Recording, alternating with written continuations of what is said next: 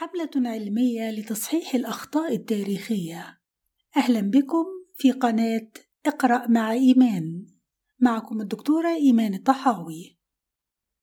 حين تقرؤون في تاريخ الأندلس بلغات غير العربية ستصطدمون بمصطلحات مختلفة منها الغزو والاستعادة. هل كل الإسبان يفضلون تعريفا مثل الغزو والاستعادة؟ الغزو الإسلامي لإسبانيا واستعادتها من المسلمين لشرح ما حدث في شبه جزيرة أيبيريا من القرن الثامن الميلادي حتى نهاية القرن الخامس عشر. الواقع يقول إن الكثير منهم الإسبان وخاصة من صناع القرار يفضلون ذلك، لكن عند الانتقال لأهل العلم فإن الأمر يختلف قليلا.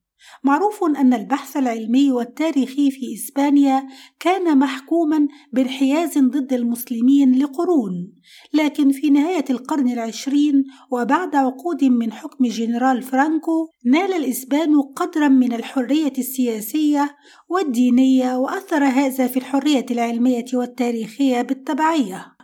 إذا صار المناخ أنسب قليلا لإعادة قراءة التاريخ دون انحياز. وتوفرت المخطوطات والوثائق وترجماتها والتي كانت شبه مخفية أو محظورة لوقت طويل. ومع عصر الإنترنت والعولمة الثقافية بدأت المفاهيم والمصطلحات التاريخية في التداول والنقاش علنا لكن لا يجب أن نتفائل كثيرا فالطريق لا يزال طويلا. ابقوا معنا.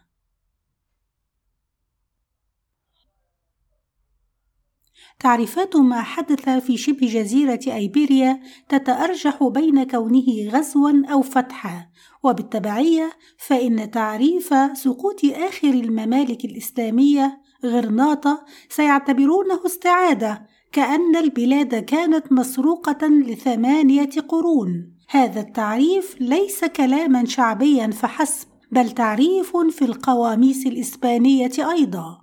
وهنا مربط الفرس حيث يعرف القاموس اللفظة الإسبانية بتعريفين أحدهما تفسير حرفي بسيط بمعنى استعادة الشيء والآخر وصف لحدث تاريخي بصيغة قومية ومتحيزة تنص على أنه عملية استعادة إسبانيا من المسلمين في 1492 فأين الحقيقة؟ علميا وتاريخيا كان سكان شبه جزيرة أيبيريا واقعين تحت قهر حكم القوط الغربيين وأسلموا طوعا واستمرت الحياة السياسية والاجتماعية والدينية بتعايش وسلام نسبي لقرون. أما مفهوم الاستعادة المسيحية في شبه جزيرة أيبيريا فقد ظهر لأول مرة في نهاية القرن التاسع الميلادي بصورة ضعيفة. فلم يكن هناك إسبانيا أصلا ليحدث استرداد بل إن هناك جدل حول ماهية إسبانيا وما هو تاريخ نشأتها. ولا يزال الأمر محل نقاش بين المؤرخين حول متى بالضبط أصبحت النزاعات في إسبانيا حملات صليبية ذات دوافع دينية. كما أنه لم يكن هناك حرب محددة الهدف من إسبانيا المزعومة لكي نصفها بالاسترداد السياسي.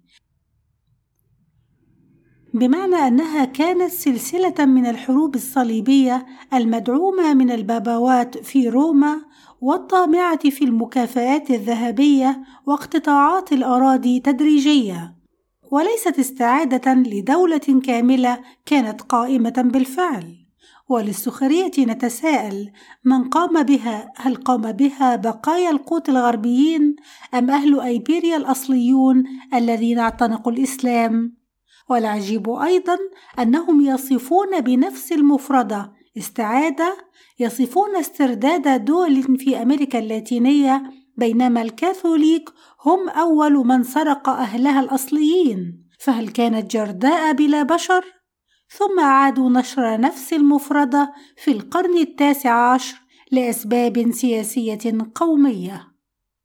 حاليا أطلق مؤرخان من المعنيين بالعصور الوسطى وهما خبيران مرجعيان في تاريخ الأندلس أطلقا حملة إلى الأكاديمية الملكية الأسبانية لتغيير تعريف الاستعادة أو الاسترداد في قاموسها والذي يعتبرانه دعاية قومية وليست حقيقة علمية تاريخية. استند العالمان إلى أن اللغة تتطور وفقا للاستخدامات وما يستجد من أبحاث ورفض الاستغلال السياسي في تعريف مفردة الاستعادة والتي تخالف المعروف وما ثبت من دراسة التاريخ. ورغم معارضة الأحزاب اليمينية المتطرفة لتغيير التعريف فقد قام بالفعل بجمع مئة من الأكاديمين من مختلف البلدان غير إسبانيا ومن تخصصات مختلفة مثل العلوم الاجتماعية والأنثروبيولوجي والعلوم السياسية والدراسات العربية. ينتمي الموقعون إلى المجلس الوطني الإسباني وإلى 26 جامعة مختلفة في الوقت الحالي.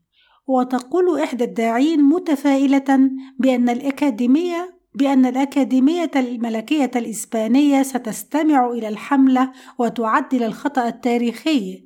تقول لا أعرف ما إذا كنا سننجح في ادعائنا لكن على الأقل يجب علينا تسجيل الخطأ ومناقشته بين الجميع لنترك شهادة بأننا لا نتفق مع هذا الخطأ. برأيكم هل ستنجح هذه الحملة؟ اكتبوا لنا في التعليقات وإلى اللقاء